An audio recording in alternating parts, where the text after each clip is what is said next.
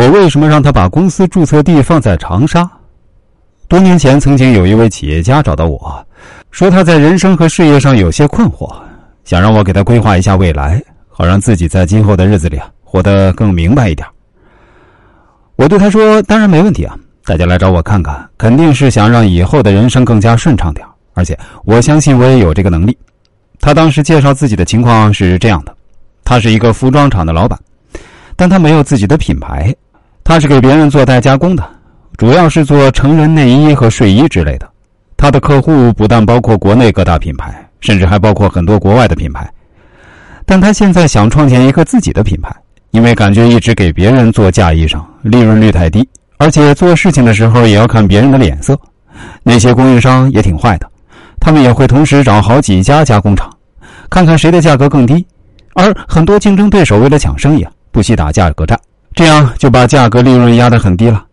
他现在越来越强烈的想要成立自己的品牌，这样才能把命运掌握在自己手上。另外，他虽然一直在浙江一带打拼，但他是南昌人，想回老家创业，因为当地政府承诺过给他最优惠的政策扶持。我对他说：“成立自己的品牌，这绝对是可以的，而且我也认为您有这种实力，可以放心大胆去做。但我认为。”如果您仅仅出于对家乡的热爱，或者贪图地方政府承诺的那点政策扶持，就回到南昌，我认为这方面还是有待商榷的地方。如果您愿意听我的一句建议啊，我认为您把公司注册地以及公司的总部放在长沙，效果会更好一些。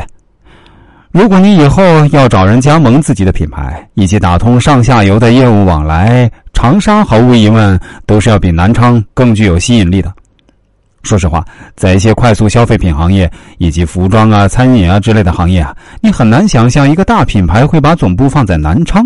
如果放在长沙的话呢，大家心理上的接受度啊要高得多。这我真的不是黑南昌啊，而是长沙更具有网红属性，把总部放在长沙，甚至比放在武汉的效果都要好得多。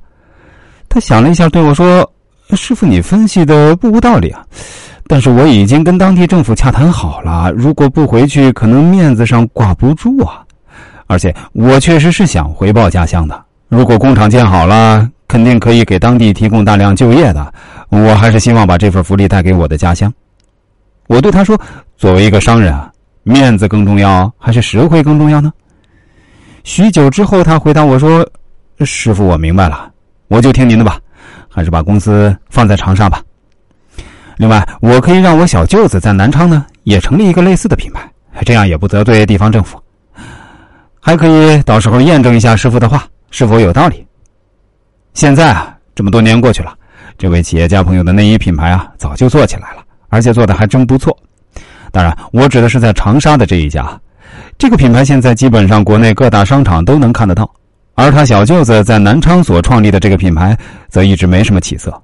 他也一直对我说：“啊，幸亏当初听了师傅的建议啊。”很多加盟商真的是一听到说总部在南昌就没什么兴趣，但是一听说在长沙，就很愿意来当地考察一下的。其实啊，类似这种给顾客做人生策划的案例，我这里还有很多。如果您在人生中也遇到任何疑惑或者难以抉择的事情呢，都可以来找我看看，真的是可以来试试的。